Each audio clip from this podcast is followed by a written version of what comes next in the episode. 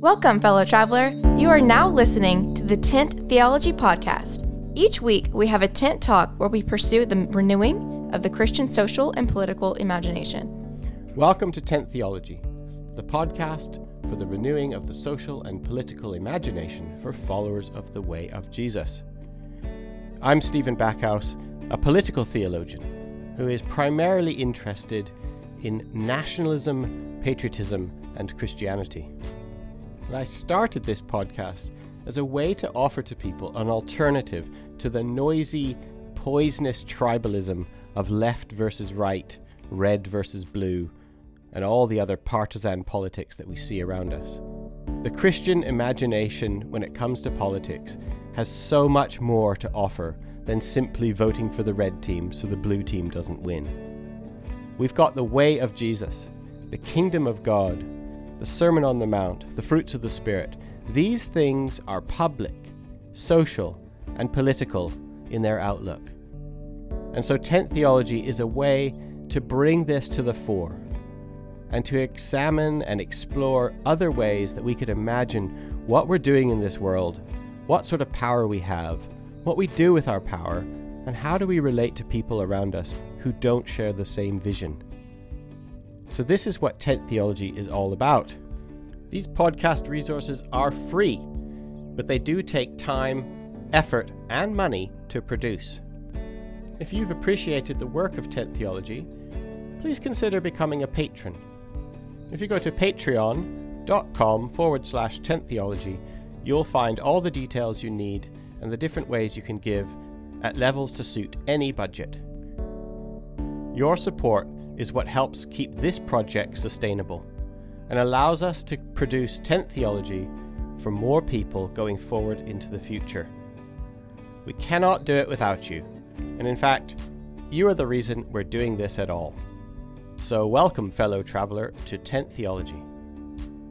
I'm happy today to invite Brad Jersak and Paul Young to the program. Brad Jersak is a theologian and friend to Tent who's appeared on this program before.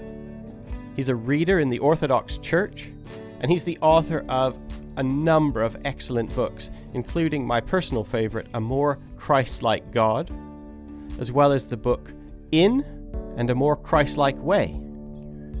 Paul Young is the author of Lies We Believe About God and the novels Eve and Crossroads. But I think it's fair to say he is most well known for his novel The Shack, which became a runaway bestseller a few years ago and has sparked a lot of conversations in churches, pubs, buses, and homes ever since. Brad and Paul are friends, and they have jointly co written a novel called The Pastor, which is out now. I sat down to talk with Paul and Brad about this book, about calling yourself a Christian, about how to argue well with friends and neighbors, and what to do with criticism when it shows up in your face. I and my co host Sean McCoy really enjoyed this conversation, and we're sure you will too. Uh, there's there's the man. It worked. So that's how that works. what a relief. This is good. Yeah, it's great. I'm Stephen. Hi, Stephen. Sean is my co-host of my podcast, and he's yeah. I can see your names. Oh, very good. I couldn't tell. Brilliant. Stephen has written just like one of the book best books ever about Kierkegaard. He's a Kierkegaard. Oh my scholar. goodness, I love Kierkegaard. Yeah. Well, yeah, big fan. I've got a bunch of his stuff here. Yeah, Oh, there's even a little there's even a little video that Stephen did. What is it? About 15 minutes on Kierkegaard that it's just so good. Was that the one my publishers had me to do for Zon? Yeah, yeah. It, it- like it's remarkable what you packed in. But Paul Paul Young is no Send me the link for that. I'd love to hear it. All right, we got to find that. Paul's no um stranger to provocations. I can say that. yeah. Or to depression, yeah. Well, As- yeah, we're getting into. I might be asking as some of our- Kierkegaard would know very well There's about. some pa- there's some Kierkegaard pastor crossovers, I think. So I'd be interested to. We'll talk about angst and depre- despair and stuff. Yeah, like we'll end up suicidal by the end of the show. all the fun stuff. Hopefully, we could take a leap of faith in the Oh. midst of it. Exactly. I'm trying to get this book writ- um, made into a movie because this biography I think could make a really good movie, but I'm trying to plug it to people saying, look, he invented the leap of faith and he was against nationalism. He, come on, he's awesome. Come on. anyway, He was inc- he's incredible. so there wasn't, I'll, g- uh, we'll get to it in the interview, but so there wasn't a Kierkegaardian overt reference to in the pastor then. You weren't thinking of that. We possibly were. Possibly because because Kierkegaard was a huge influence in me, along with Jacques Ellul. Yeah, Oh, same. Awesome. Yeah. So so those two had a big formative influence on me. At, at what point does something that somebody does become your own and and at what point is it still influence, you know? So yeah, I, I do a lot of Kierkegaard stuff. I don't drop his name all the time, but everything I'm doing has been You ooze Kierkegaard. What what did you see in the pastor that triggered your uh, Kierkegaard's spider senses? Well, I mean, essentially, we can talk about it uh, on on on air, but he's essentially he has given us the the language of the inner life that you guys are just drawing from. absolutely. I mean, you don't even we're not even nec- necessarily quoting him. He's like he invented the scaffolding which we now all use. So, yeah, yeah, yeah. And the idea of being trapped in your own mind or your anxiety Yep. leading to sin and fear being a motivator for a lot of things. I don't know, fear of your own existence. You know, Yeah. he's having an existential. He had existential crisis. crises in ways that I I couldn't access. he was an expert in existential crises. He invented it. He literally invented. He's literally the father of existentialism.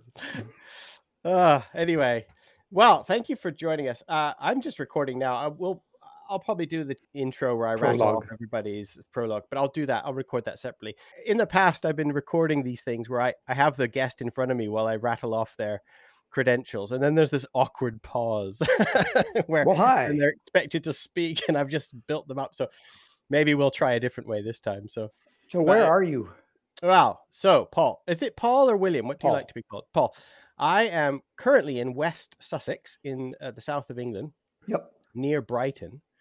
But you and I share some. I'm from Alberta. I'm an Alberta boy. Oh, nice. Yeah. I grew up in Three Hills, Alberta. Oh, know it and I think well. we have some mutual friends, Paul. I think we Scott do. Connie Mitch. Well, as was, yes. We had mutual friends. Yeah, yeah. that's amazing. Well, Scott was a lifesaver for me. Really? Oh my Really? gosh. That's a that's a whole story by itself. I I pulled him out of the yellow pages. You just found him randomly. I Wow. I was at a huge crisis and the only thing that I knew what to do was to pull the yellow pages off the shelf and look under counselors and start with the A's. And I got to Agape Youth and Family Services Okay. and I called him up and Byron Keeler did the intake for me. And he says, I think I got the guy for you. Now, this is, I'd never heard of these people in a Yeah. city of a million people. I had no clue who they were. And I ended up sitting in front of Scott and he became my therapist and then my friend. And, and get this. So, so Scott had decided to go into this air arena because of his own experience of abuse, right? Okay. and he became quite well known. He was, you know, he was a student body president at, at Three Hills and Yeah, and yeah. Uh, PBI Prairie Bible Institute, and so he started becoming the go-to guy for a lot of a, a lot of churches that were experiencing abuse within their congregations. And my intense time with him was nine months long, Okay. uh, which he said was going to be a year and a half, and then he he says you're done at nine months, you know. And I'm going like you only you said a year and a half. He goes, Paul, you know, it's probably a violation, but we talk about you among the therapists here, you know, and then our therapeutic community Probably a violation. because because because we have never seen anybody work this hard and stick with it. Okay. Okay. And and uh, so he said, "Let me tell you something." And he tells me about his own history and stuff. And and we'd be he violated the you know the stay at a distance therapeutic model.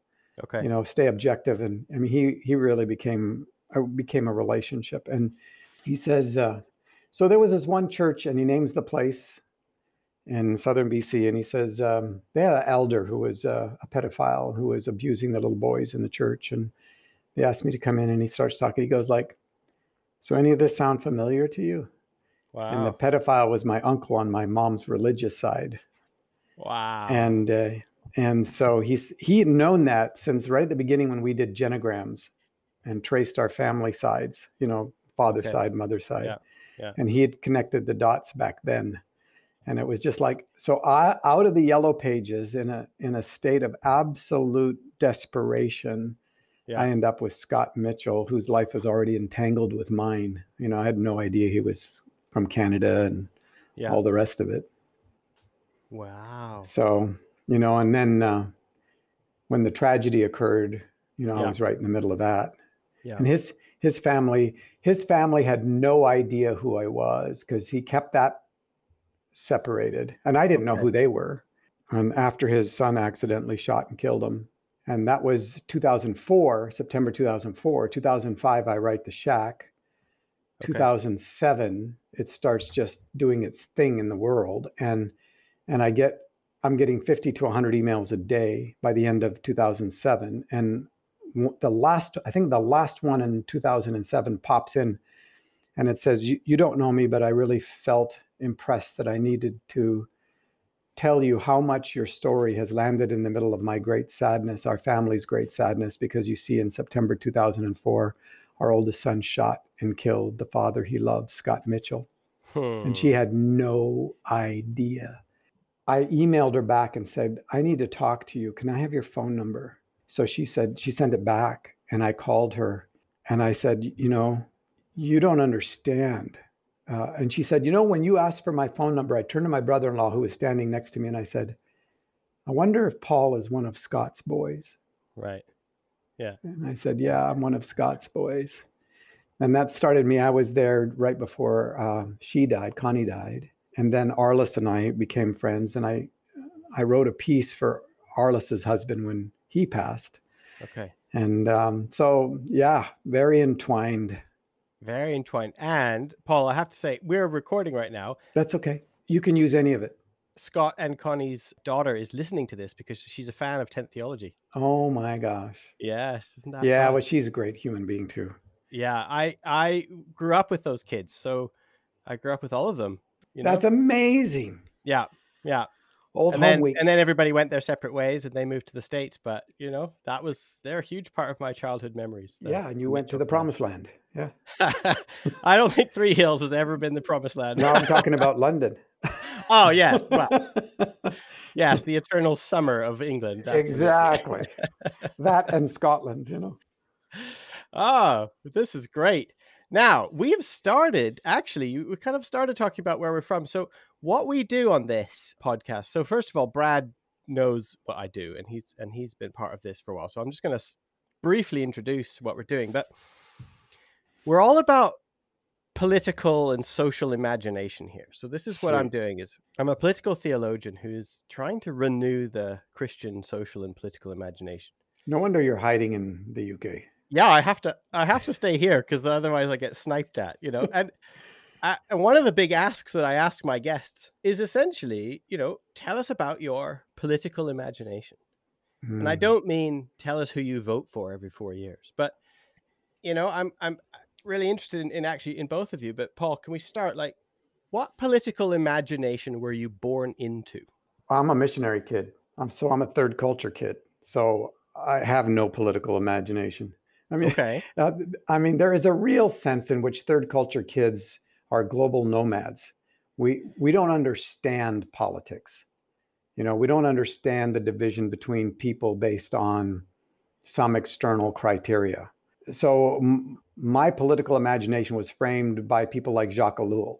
And so it's much more Christocentric. It's much more centered in the person of Jesus than it is in terms of any affiliation with the politics of humanity that has, to me, which is a, an expression largely of fear and guilt and, and shame and victimization and power. And so one of the one of the great events for me was when i was about 18 years old i ran into malcolm smith's series on the book of revelation and i'd grown up very dispensational and the the political imagination that i grew up in was you know late great planet earth seven years tribulation ending up in the thousand year millennium then which we each would become a little sheriff of whatever yeah nottingham we wanted to be and then and then dude at- i was taught that in school ah, I went to I was taught that in school. I had Yeah. to take tests so that. so was I.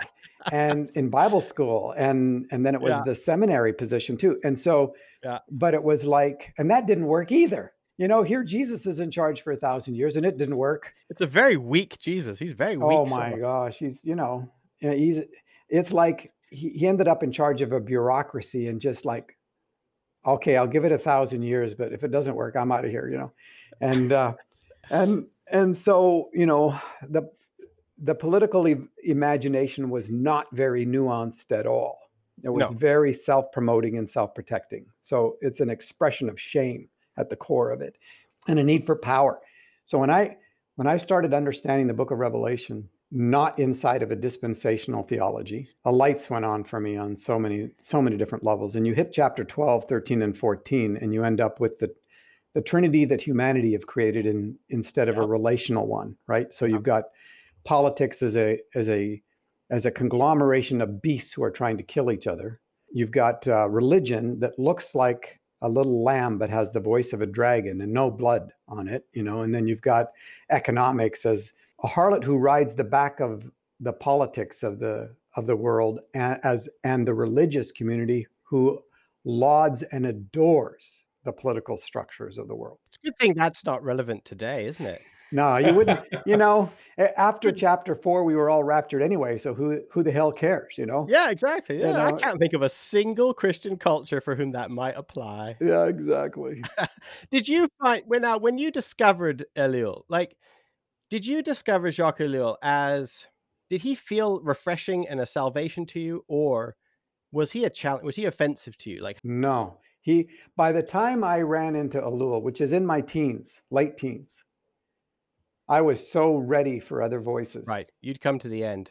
Right. And it, and it didn't take me long. You know, I've got enough trauma and damage in my history where platitudes just aren't going to work for very long. So he was a breath of fresh air. And I would describe him to people as reading Ellul is like walking through wet concrete, but finding diamonds everywhere. I mean, he's really a slog in, a, in, in many respects. I'm a Kierkegaardian. Ellul is is piece of cake for for, for a Kierkegaardian, no doubt. And we were talking Yeah. about how so much of my frame of reference was formed between Kierkegaard, Ellul, I'd say a lot of C.S. Lewis and and Tolkien and Dorothy Sayers and Yeah, and um, that whole community. And then you know I I had different people who were constantly slipping me little books, you know, mystics and Yep. you know, Brother Lawrence and all of these things were sort of also little breaths of fresh air between the, the gasps of academia. So my my view of politics as it exists, it, it's a placeholder, like the law. The law was intended to be a placeholder, Yeah. and it was intended to keep us from absolutely obliterating ourselves and each other.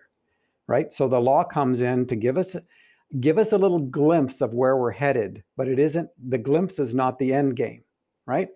So, yeah, it's on tablets of stone for a reason because it's not the end game. The end game is that it's going to be written on human hearts.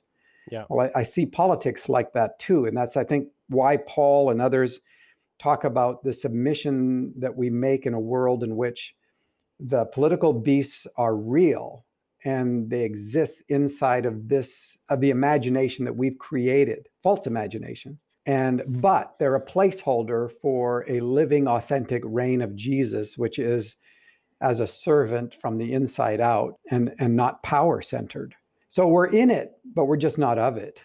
You know that's that would be my fundamental bottom line about politics. Just like religious institutions or the economics of the world you know we're in it we're just not of it. So we can we can be the wild card. We can be the ace in the hole. You know we can be the one who has an ability to speak from outside. And then where is it all heading? To me, it's this relational reality that is is slowly consuming the darkness of our false imagination, right? Uh, Yeah. Of our damaged perspective and the illusions that we have attached ourselves to, right? So Yes. slowly, and I think until it covers the whole earth, until it covers the cosmos. So that's, you know, for not having a political imagination, I suppose I do have one. For a guy who said I don't have one. I mean, a political imagination shaped by Tolkien and Lewis and Kierkegaard and Ellul. That's that's pretty good. You're, you're going. Brad, what about you? Where did you, where did you, what were you born into, and and how did you move into Yeah. or out of that? Well, I, I was born into a family of of uh, what were the old Diefenbaker conservatives Okay. in, Wow. in Canada. Yeah. And uh, of course, my my grandfather would yell at the television at Trudeau, the senior, and call him a communist. um, where I've come out, I a couple angles on that. So first of all, first of all, um, I want to define political uh, of in my imagination as public faith as over against partisan politics. So for and what that means is when you live the Sermon on the Mount in a public way and you have a word of the Lord to the community, not just to individuals, Mhm. you're going to be called political, but you can do so in a way that transcends partisan politics. And a very good example of this is I was sent on a obser- observation trip to Haiti uh, by the Mennonite Central Committee because they knew I was an up and coming evangelical and they were worried that I'd use my voice in the Mennonite church sort of to marginalize the work they were doing. They didn't realize I was all in already. Right. I'm like, hey, I'll go if if I could take Eden with me. And so we went together and we and, and we we did see why evangelicals were accusing MCC of being political. And it's because we ended up in front of of a military man who had arrested and beaten our MCC host, which who was a youth worker. And his great crime is that he had the ability to gather people. Hmm. And he was gathering his youth group to do things like sweep the market. And in an, in a state where they had had a, an illegal coup, I guess all coups are illegal, and the, the death squads are out and they're, you know, this guy was a threat. So, and they told us, they tied him up, they beat him, they told us they were going to kill him that night. We we heard if we offered them about a two hundred dollar bribe, we might get him free, and they said no, we don't want your bribe. We're going to get drunk and kill him tonight. And so here I am with our host Ron Blunchley, and he's standing face to face with these soldiers with their weapons, Mm. and uh, we're unarmed. I'm I'm crossing my legs, trying not to shit myself. And uh, Ron is Ron is saying, "You will stand before Jesus Christ one day, and you are going to give an account for what you did." I mean, he was, and he was, it was a public faith. And I realized in that moment, I started praying Isaiah 58 that the true justice God wants looks like freeing captives, untying the cords of the yoke. I'm like, oh, we've spiritualized that to death. Yeah. I have I I only have two options here. Stay and take the risk of standing with this guy or leave and let him be killed. That choice made me political. Yeah. That's what MCC was being critiqued for. And I'm like in that context you just don't have a choice. So that's that's what I mean by um how how public faith flowing out of Isaiah's vision of the Messiah and his people flowing out of the Sermon on the Mount as a way of being in this world. That's that's not partisan, but it is very political in in that public faith sense. Uh, second, I do I believe that um, in you know in Britain before America was even established, there was a kind of conservatism. We would now call it the Red Tories, and there's almost none that exist anymore, or they've been. It's, but the idea was this: you are conserving the ancient virtues and you're applying those ancient virtues to social reform for the common good. So the highest moral value is love thy neighbor as thyself. With the establishment of the American empire, ultimately, the highest moral value becomes personal rights and freedoms, whether you're on the right or the left. The whole spectrum, the whole spectrum ha- holds as the highest moral value my will be done. I, I think it's freedom under the euphemism of self will. So Mhm. that's just my a political opinion I have about how it's not really fair then to call anybody on the spectrum a conservative if they're not conserving the common good of, Right. of love thy neighbor.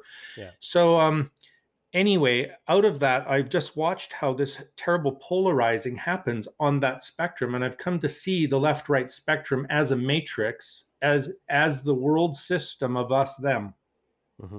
Here's the problem: How do you transcend the us them left right conservative progressive all those all the polarized how do you transcend that and still be engaged in public faith well here's the fact you will be accused some days of being a liberal and some days of being a conservative because people will identify you on the spectrum by what you're engaging in. And so mm. if i put up a defense for the right of down syndrome children to be born and that they should not all be eradicated in the womb if i call that a genocide well now i sound like a sound like a republican. I'm like i'm not a republican. I just care about down syndrome children because I, yeah. I have so many friends that are if i say you know what we're called to welcome the immigrant and the and and the refugee under christ's command to to welcome the stranger then i then i'm accused of being a democrat it's like i'm not a democrat i just i believe in the sermon on the mount and I believe in the criteria of Matthew 25. So so that's the hard part, right? Because the moment you if you transcend the spectrum, you eh, but you engage on any issue, you appear to be in bed with anyone from the Marxists to the Tea Party. And that's just how it goes, I guess. Blessed are you when you are reviled and persecuted, and, and men say all sorts of awful things about you falsely for my sake, but it's got to be for his sake then. So I want my public faith to be an engagement with following Jesus, even if it makes me look bad and I get slapped with labels. And then on the uh, and and then part of the danger of that is it's not just the opposition that will slap you with the label. It's once you're labeled, the other people with the same level will stab you in the back when they see you go off script. It's like I'm not on your script. I'm on Jesus' script. It's like, no, you got to be on my script because you believed in this thing that I believed in. And so it's a it's a big mess, but maybe the simplest thing is to say, okay, well, I'm going to follow Jesus in his call to love my neighbor as myself. And I'll do that publicly um, where I see fit. And I'm going to get it wrong a lot. I'm going to get it wrong a lot. But uh, look, I, I, know it is some, it is a truism, I know, but those of us who have to ever stick our heads above the parapet in the Christian world, all the fire is coming from your own tribe, right? I mean, like the, all the uh, the real problems don't come from the people out there. They all come from people who call themselves. People out there have an ability to recognize love in a way that you know your own people don't. As someone, Paul, with a high profile, how do you do it? I I stay short. I'm five foot six, so you know. One is, thank God I didn't write the shack until I'd really done the inner work. Right. Right. Otherwise, I would have been at risk. But everything that mattered to me was in place before I wrote that book identity, worth, value, significance, security, meaning, purpose, destiny, community, love. Right. Yeah. Right. And so, you know, one of my little phrases I think I got from the Holy Spirit is other people's opinion is none of my business. You know? And and i don't i don't need platform i don't need notoriety all the things that those things offer i i have in spades in terms of the reality of of relationship not just with the father son and holy spirit but with human beings right and so the things that are important to me have changed so much because uh, with the eradication of shame being the underlying promoter or fear you know then then all of a sudden you're you're present to care for the person who is bringing to the table what they got. And um, and you don't take it personally. It's like i you know i've been sitting on father forgive them they don't know what they do and i don't say anything unless i hear the father say it so he's already listening to the father saying that. It's like yeah you know and sometimes that means you listen and sometimes that means you just go in for a hug and sometimes that that means that you say i'm curious to know what you think about this. Sometimes you take it because that's what the person's bringing and it's the person that matters more than what you know what they think about being right or any of those things which is a political thing. It's in in the line of what brad was saying so beautifully. Yeah any any time that we are acting in such a way as it has a public implication we are now political. And by the way everything we do has a public implication. Absolutely I mean, Absolutely. Brad, have you eh, like talking about ideas that you don't like is one thing, like criticisms, but have you ever had actual critics, the actual human being, stand up in front of you? What do you do? How do you deal with the human being, Brad? Because it's easy to turn off Facebook or to just ignore the email. But what about the human being who's up in your face?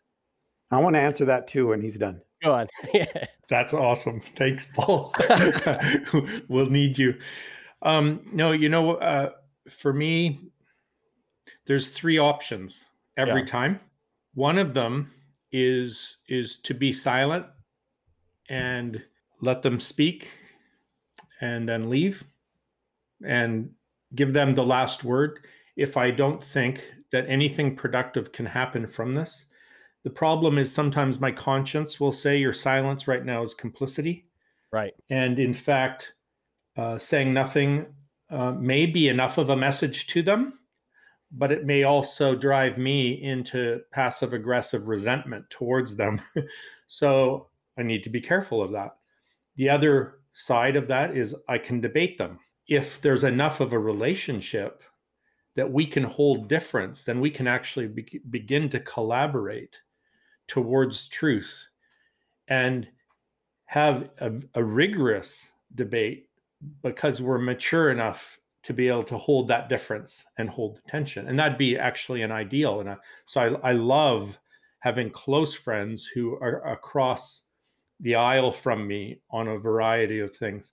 And that would be ideal when there's goodwill. You can draw from the goodwill yeah. Yeah but when you say up in my face that often will will that will have to lead me to the third option and that is expressing a boundary and just saying i i don't think that you're hearing me. I don't think you you can hear me or want to hear me right now and frankly probably i don't either.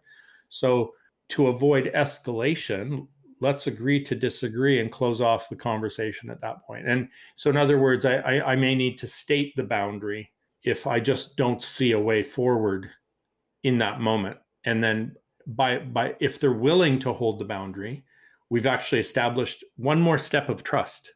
Right. And, and uh, a few steps down the road we may be able to have those those harder conversations. So what did i do? I said silence on the one hand debate on the other hand boundaries in the middle. But really uh, i do favor the open debate of ideas with people of good faith and that i i expect them to straw not straw man me but to to steel man me mm-hmm. and likewise. So, for example, just last night I had a, a guy get into it with me uh, pushing libertarianism in Alberta and how this affects the COVID crisis, and and he, he was so amiable that I was able to say, you know, we're I think we're going to end up disagreeing on this, but could you suggest a good primer so that I never misrepresent your position? And he was happy to do that and he invited me to a facebook group so i can recruit my friends which i won't you know? So but that was a, that was nice because then i was able to hear him put his best case forward in a few minutes for something that i've historically not been drawn to but now i'm like hey i know a guy. I know a nice guy yeah. that i can use as a reference for this.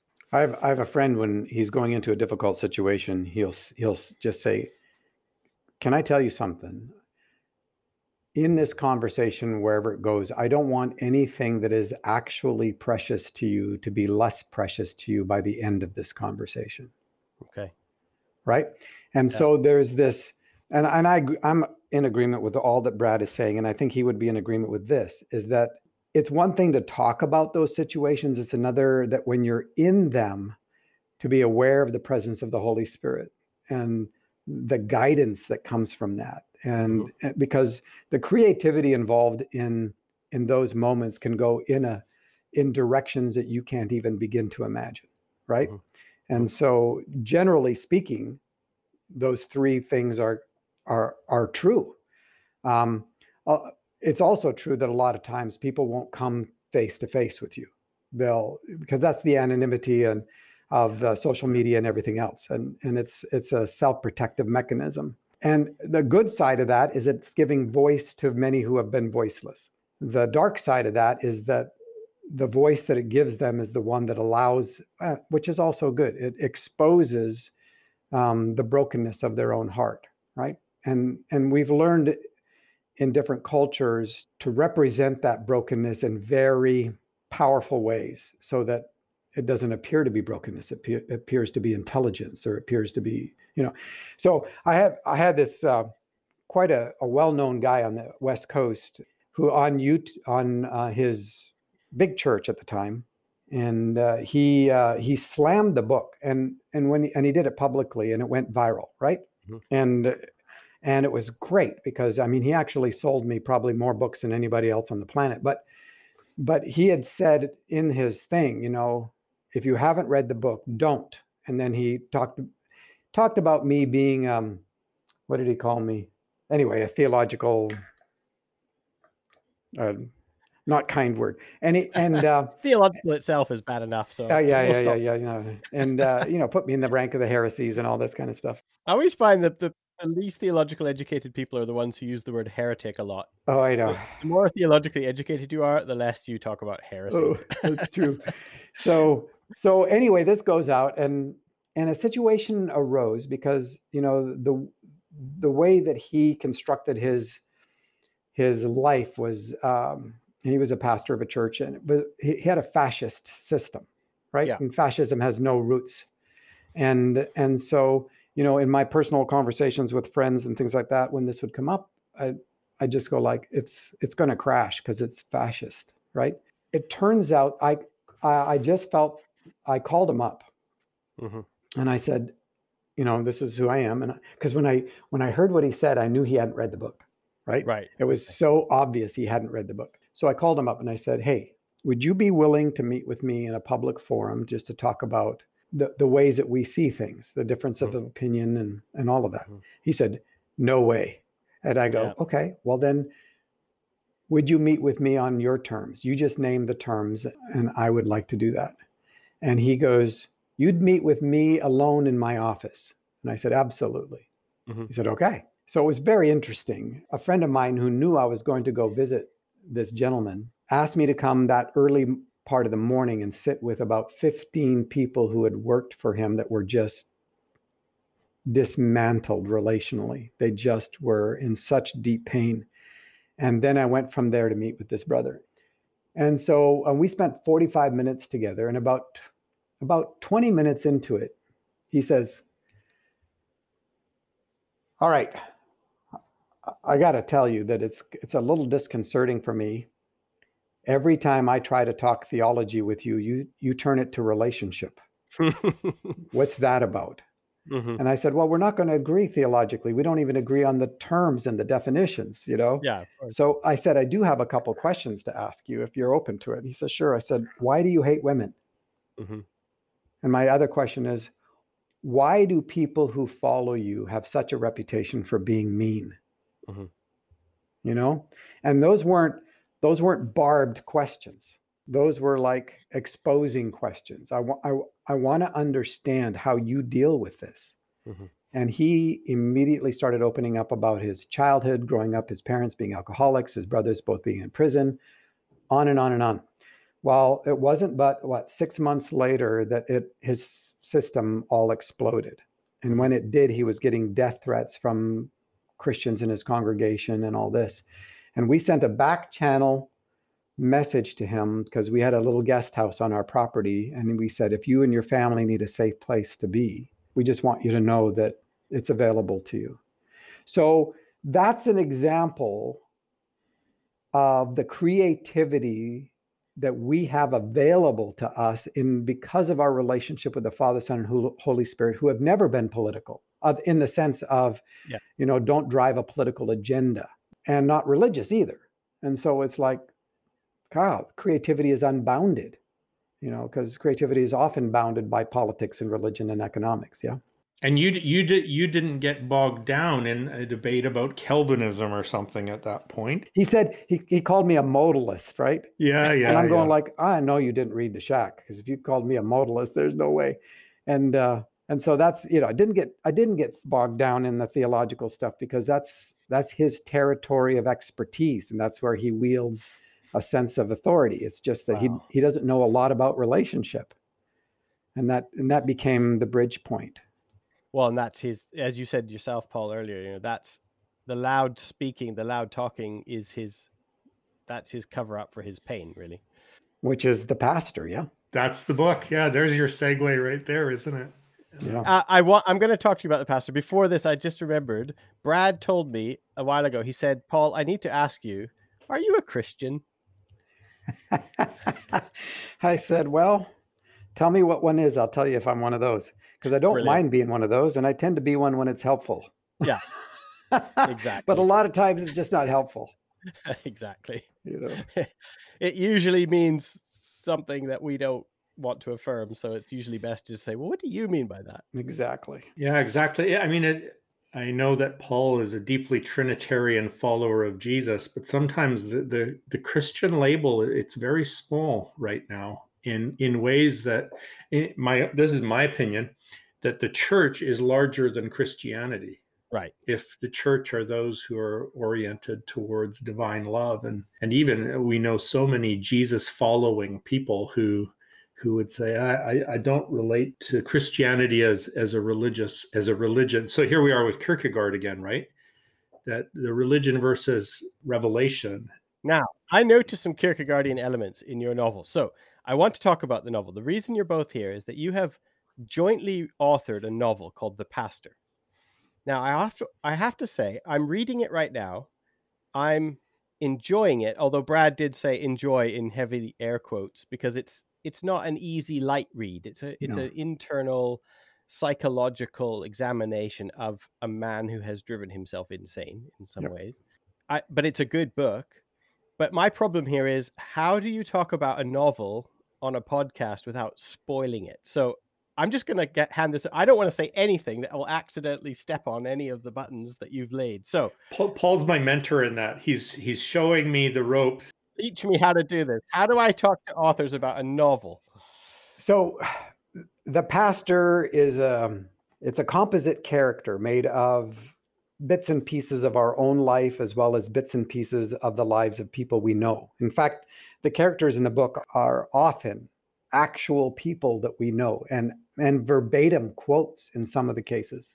And so the pastor uh, it represents every man in a sense, but they're such an easy target because the whole pastoral program is, is such an untenable thing within a religious system as far as you know because you're you're asked to be relational but you can't take the risk of being relational. You're you're asked to be transparent but you can't take the risk of transparency. You're you're asked to be authentic but that would mean disclosure and exposure and that would violate the the Im, the imagination of the position right? Yeah.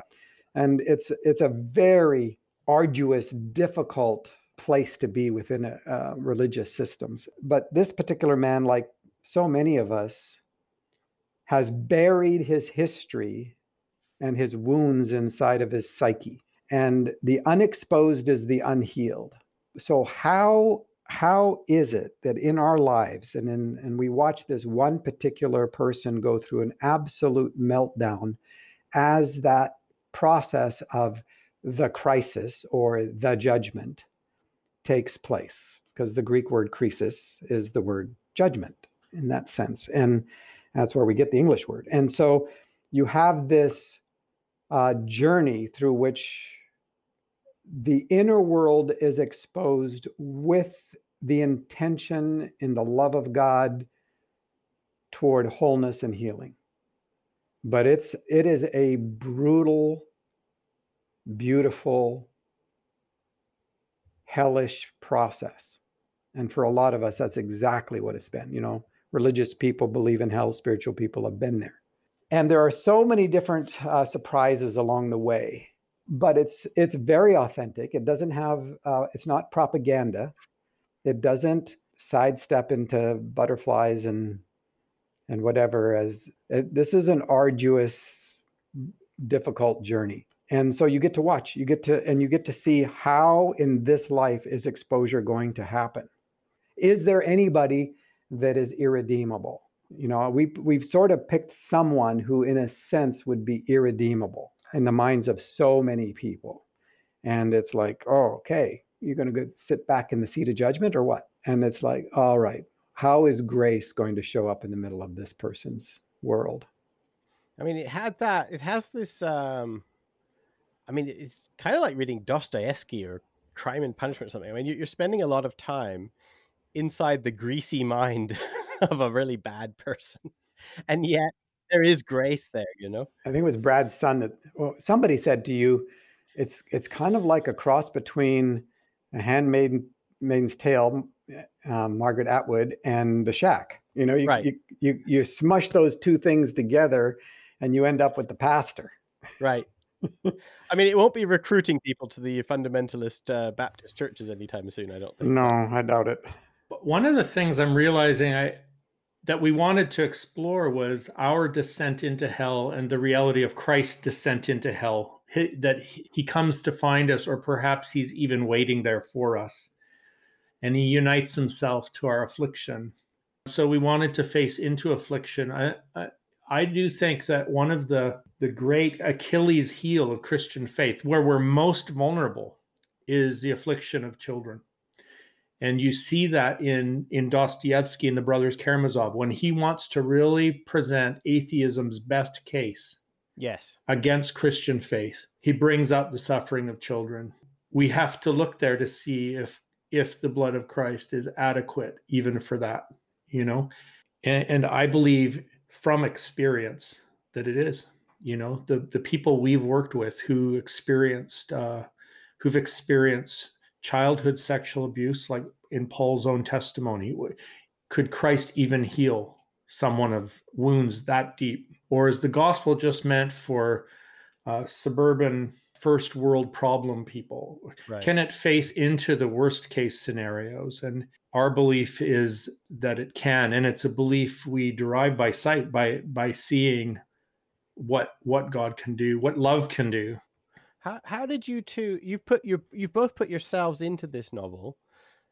Tell us about your own friendship. How did how, how does a theologian from British Columbia and a novel writer from Washington how did, how do you meet? How did you We've got 15 minutes left. Is that right?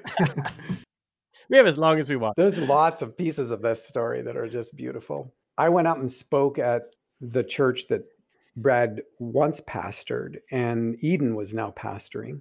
And Br- and Brad was gone because he comes to the UK occasionally and, and does all these other things. And and so I I didn't actually meet him. And it wasn't until a wild set of coincidences, which to me is you know whimsy run amok. It's my one of my nicknames for the Holy Spirit.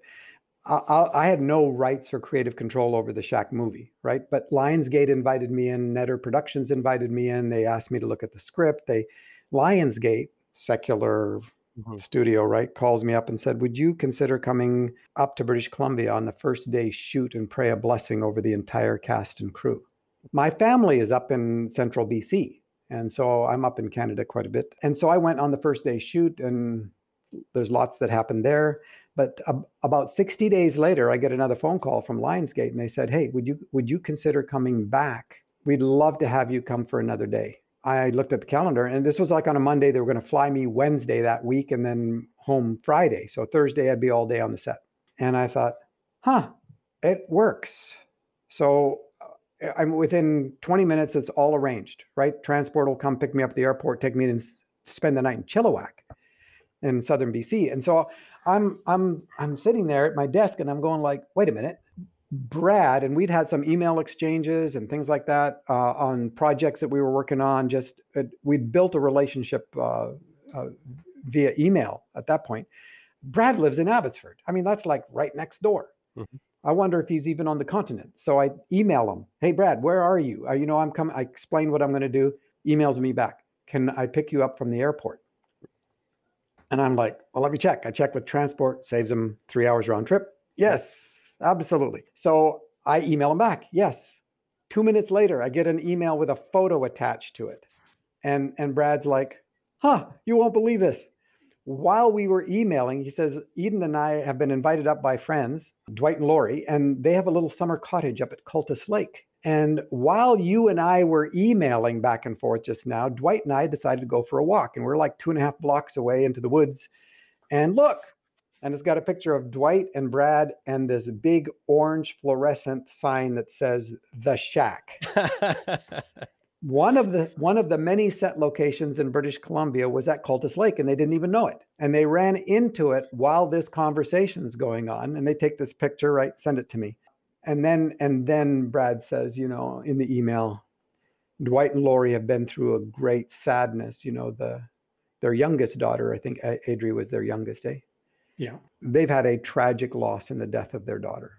And about three years ago, and in fact, it was Dwight that gave Brad uh, Brad's first copy of The Shack. I mean, okay. Dwight was the one that was all over this, and Lori's a spiritual formations director. And, and Brad says, you know, Dwight believes that if he could just read The Shack again, it could help him get unstuck, but he hasn't been able to make it past chapter one.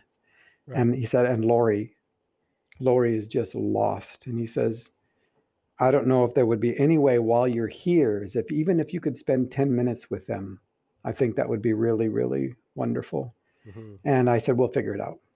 So I, they fly me up Wednesday. They, you know, he picks me up. It's like I was saying to him the other day that there are some relationships that are such kisses of grace they require no work, you know, and this yeah. was one of them. And it was just like we went and had lunch together, talked shop all afternoon, and then had supper with Eden, and then he, you know, dropped me off at the hotel in Chilliwack. And I said, I'll let you know. And he and Eden go back up because they're spending a week up in the cabin.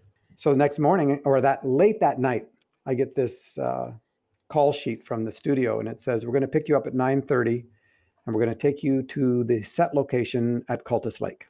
And so, hour after I, they pick me up, I'm walking onto the set location, two and a half blocks of where the four of them are, and that starts a whole chain of react. Where I just walked on, and the director and his wife, and the no, the director and the producer and his wife, standing in a huddle, and I walk over and I say, "Hey." Would there be any possibility that I have four friends who are two and a half blocks from here that they could come spend the day on the set? And they said, absolutely. That started, um, I mean, it had already started, but that that day turned out to be an absolutely choreographed day. It was like you couldn't do anything wrong.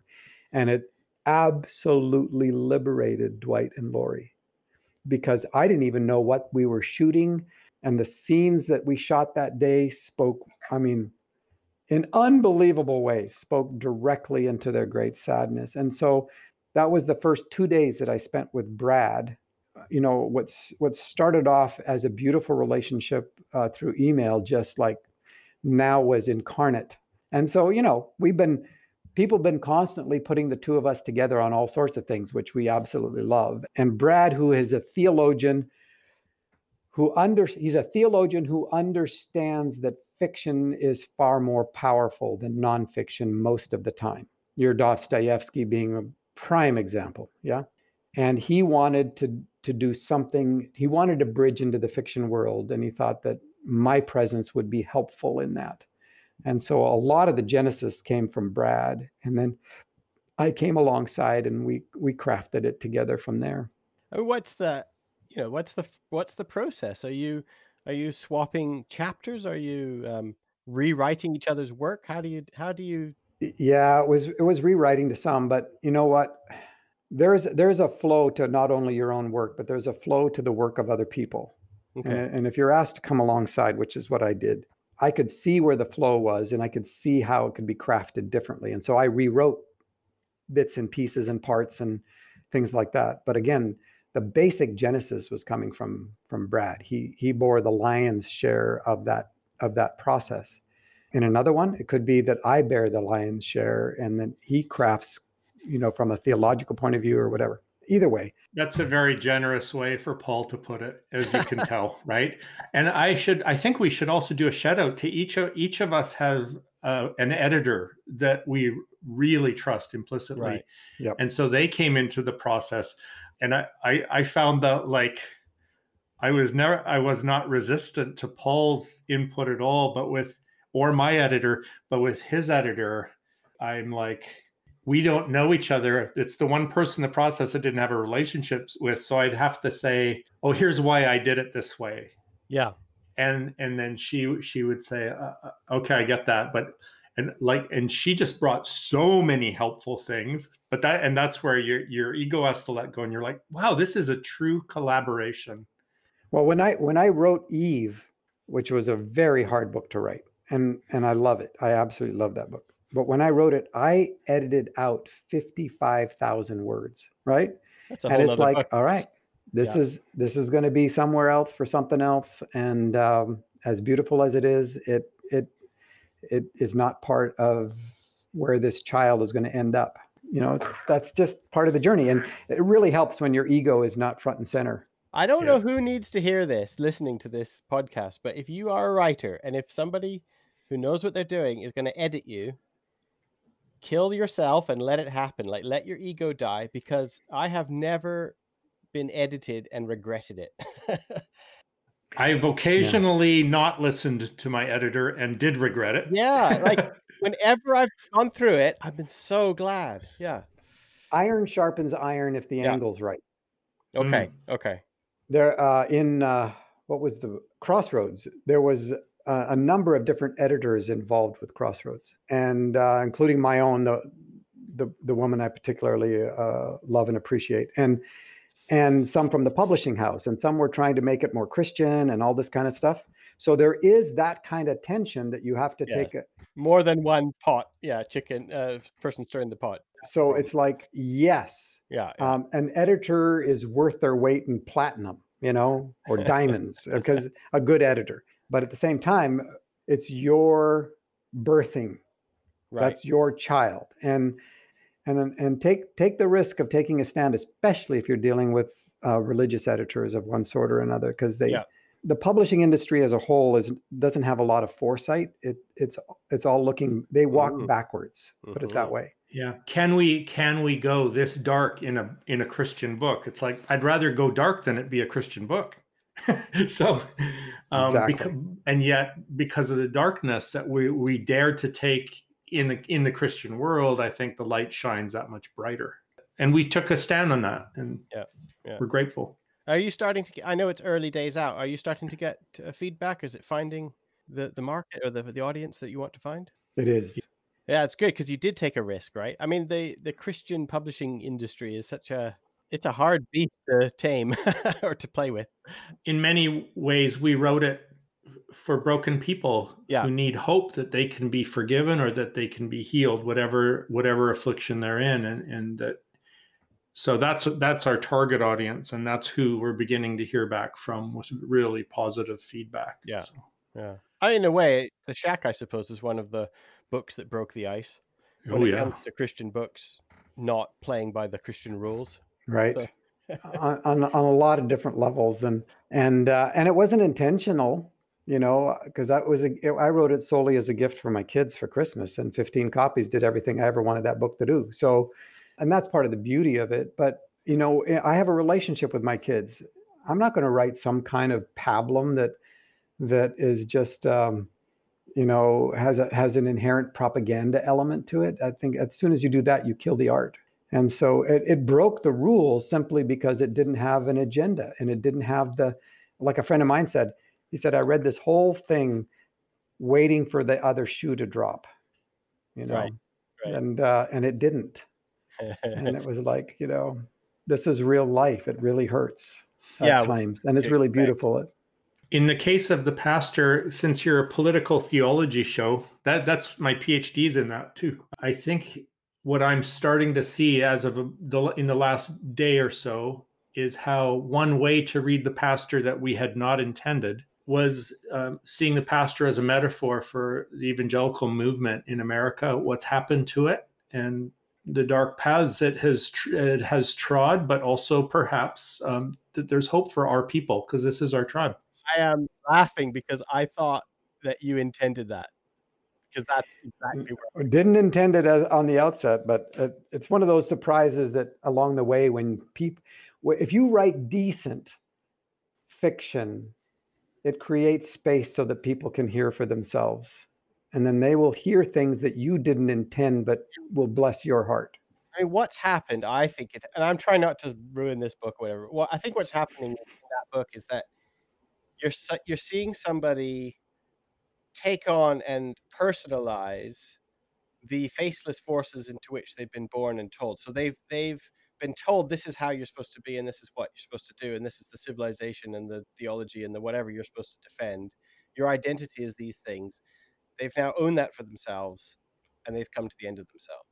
Yep. They've they've incarnated bad ideas. And, and so now are we bereft? And it's like, what if you're not? I don't know if you've, you know, uh, I don't know how much powers and principalities you've ever engaged with, sort of Walter Wink or Heinrich. Hello. right? I mean, this is Ellul. This is this is the uh, new demons, powers and principalities which have grown malignant, or they've become they themselves are demonic. They've kind of become demonic because they're inhuman, right? Because they are attacking the humans who are part of it, and it's yep. not human life. And we've created them out of our own darkness. Exactly. Exactly. Yeah. They're not flying around. Right.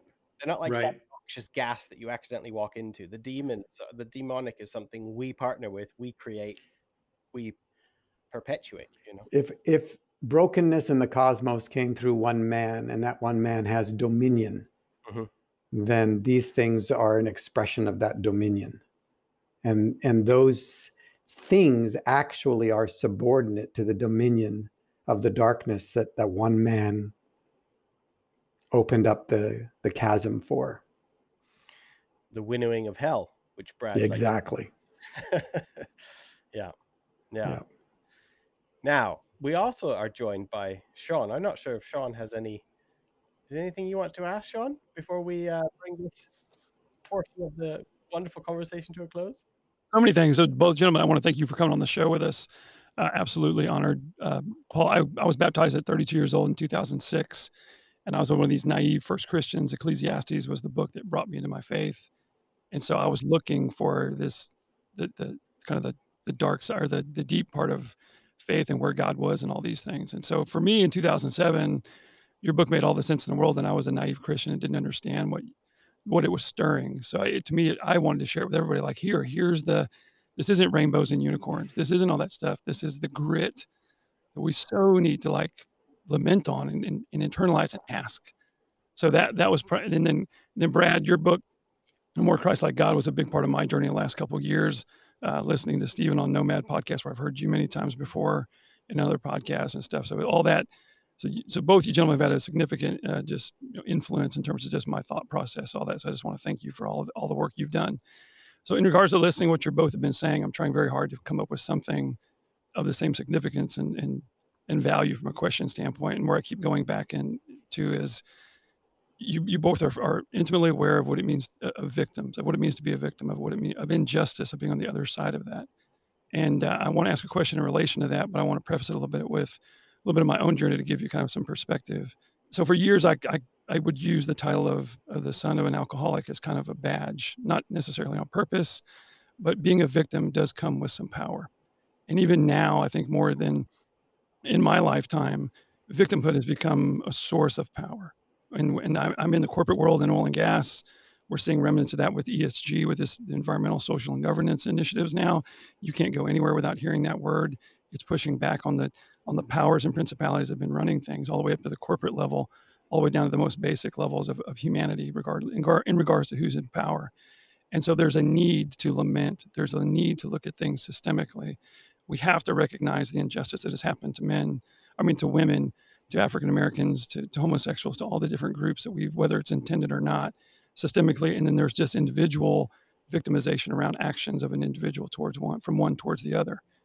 And there and there's in this idea of either forgetting about it or it's not that big a deal is just that is just it makes it that much more difficult. We need that opportunity.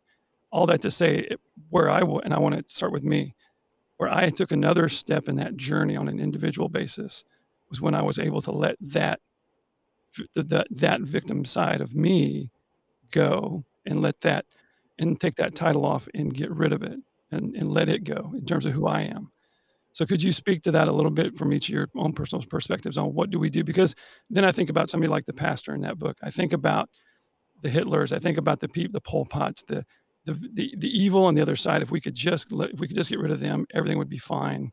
And what we come to find out is there's much more of a balance. That being a victim, or being a bully, or being bullied doesn't mean you can't be a bully. Being a victim doesn't mean you haven't victimized. And so, where's the room, not only for the victim to be honored and, on, and for that experience to be honored, but also to allow for repentance of the person perpetrating that that that act and give them the same space without giving too much to one and not enough to the other. So victim victim can be definitely an identity. And and once it's acquired as an identity, it's a very hard thing to let go of because then you frame all of your experience going forward inside of that uh, definition of self and uh, but it's not the intention uh, of wholeness at all. And so, yes, uh, part of the exposure is that there has to be a room for the telling, and this is why story matters so much. Uh, every human being is a story, and every story matters, and uh, it's story that grants texture to relationship. And so, the forgiveness is for the sake of the victim right? Where you you let go of somebody's throat so you don't have to carry them around and poison all your other relationships. It's for your own freedom.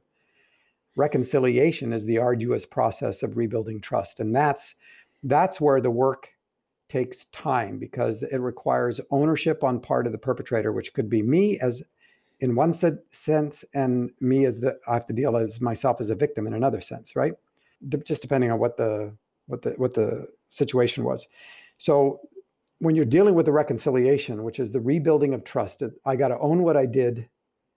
I have to tell the truth about what I did. And I have to, and, and the and the goal is not that by doing so, I'm doing it for the sake of freeing somebody else. That's not the point. Mm. The point is in owning it, I need to tell the truth about it. And I need to ask, I need to exchange power and ask forgiveness, uh, whether somebody grants it or not. And then I need to change over time. And I think it's the change over time part that, I mean, people just want to get to some kind of a declaration without the change over time that allows for the building of trust and relationship. And uh, so it's in the reconciliation part of this whole dynamic where the where the long-term work does the forgiveness. That's in your power, and and because frankly, most of the people who hurt you, they don't give a damn, and or they're dead. And if you're waiting for somebody else to feel bad about it, uh, so that you can be free, you may have to wait an awful long time.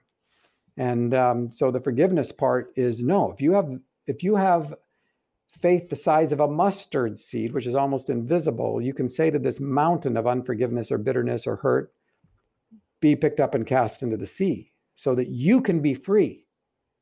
Right? Reconciliation. Now that's where the miraculous really happens, because uh, when reconciliation happens in relationship that's that's greater than raising the dead, which is only biological. You know, reconciliation is eternal, and and and it, and it deals with the roots of the heart and actual transformation. Yeah, I liked your answer. I think one of the, the this is the the big question is how to how to face into the the real things that we had repressed right? To say i actually there was i was actually a victim. Now i'm i'm not speaking as myself now here so much as for those the people that i work with who really have been deeply abused or and also those who were hurt or harmed through through me. And so on the one hand i i don't want them to rush past the reality of the harm and say you stop playing the victim here. What am i doing there? I'm, I'm asking them to push down unhealed hurt. But if they can walk through the process that paul's just described where uh, there, there's truth telling then we can move beyond a victim identity into a real empowerment. And maybe those somehow happen simultaneously. But i just am very aware right now of the story we tell ourselves has a huge impact and so, if the story I won't let go of is, uh, you know, I'm a victim and forever will be a victim, that means you're an oppressor and will forever be an oppressor, and there is no pathway to redemption. and in fact i i need to make sure there isn't one or you'll take away my identity so that's that's really difficult work hmm. uh, to say to say uh, be honest about the hurt and harm you've experienced um, and then think about uh, the how you might be empowered and the novel actually explores that it ex- of the characters are are women who represent diverse paths forward for someone who's been harmed. And so the, the other thing for me personally is uh, in being freed from the story I tell myself, as far as uh, being stuck in hurt, the fruit of which was hating my enemies. Uh, Jim Forest taught me to just start praying by name for them every day. Anybody I could think of from my history who, who had harmed me, where I'm still triggered into hatred or vengeance fantasies about them. Mm-hmm. Um, he said, he said, you, you, know, just say their name and Lord Jesus Christ, Son of God, have mercy on them. Have the mercy on them I want for me. But it, the part two of that, he said, before you do that, go through the names of those you know you've harmed. Well, the weird th- and and pray for them and their families and the impact. Lord Jesus Christ, Son of God, have mercy on them and heal them of the wounds that I've, I've inflicted and that I may not be able to touch, like to be part of healing. Well, I noticed that list was twice as long. as, and so by the time I got to the people I needed to pray for and who'd hurt me, um, I didn't have a leg of condemnation to stand on anymore because here I'm asking for mercy. So I, I want to extend mercy. I find it fascinating that you can't so i always get attacked with the idea of like oh well jesus is just for private ethics but you know in the public realm we have to put aside you know the sermon on the mount or what you know it's jesus is for private stuff and politics is for public stuff. And i just find it fascinating that talking to you the idea of like inner work and forgiveness and self knowledge and inner healing just becomes political within half a second because now you're talking about forgiveness. You know, uh, vi- if your identity is as a victim or as a bully or a perpetrator, well, you're instantly talking about your actions having an implication on the wider world. Like there is no private public distinction. It does not exist. Not at all. It is impossible to do anything and say anything without having a public sphere to it and the, all the work that we have of forgiving your enemies and knowing yourself and knowing your identity those are political acts just as much as they are private acts.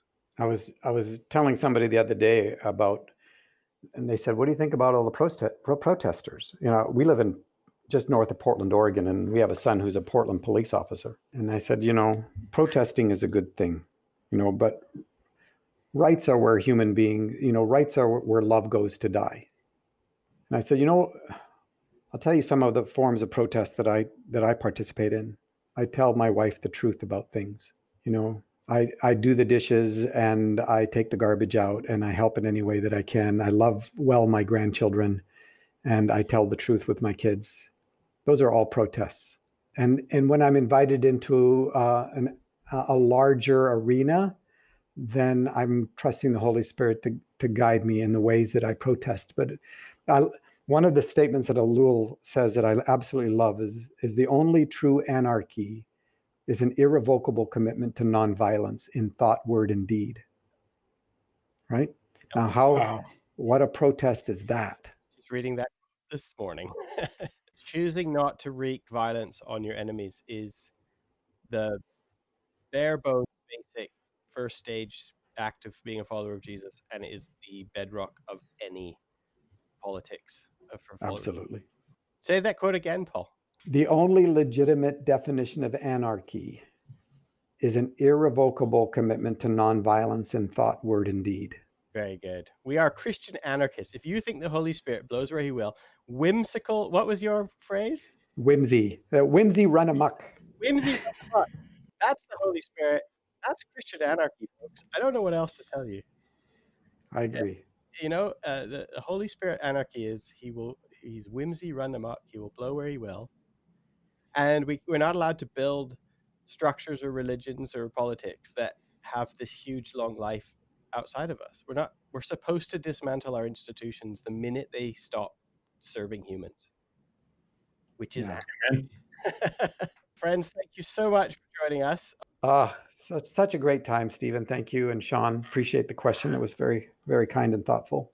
Yeah, thanks for having us. It was another chance to hang out with my dear friend Paul. Which so we always measure these things by three-letter word: fun. Oh, good. Yeah. Well, please ask you to come back if you write. The, what's the sequel novel going to be? The pastor, the priest, and the nun? I don't know. Into a bar. yeah. if I come up with a really good way to uh, to do some political theology through novel write through storytelling, perhaps I'll commission you to write this for me instead. Perfect. Probably no idea that can't be told better through fiction than told through academic prose. I agree. Yeah. Grace to you. Much love. Enjoy the grace of today. Thank you so much. Bless you both. To further support the show, please subscribe wherever you listen to podcasts. Follow us on social media and learn more about Tent Theology at www.tenttheology.com. Thank you for joining us and God bless everyone.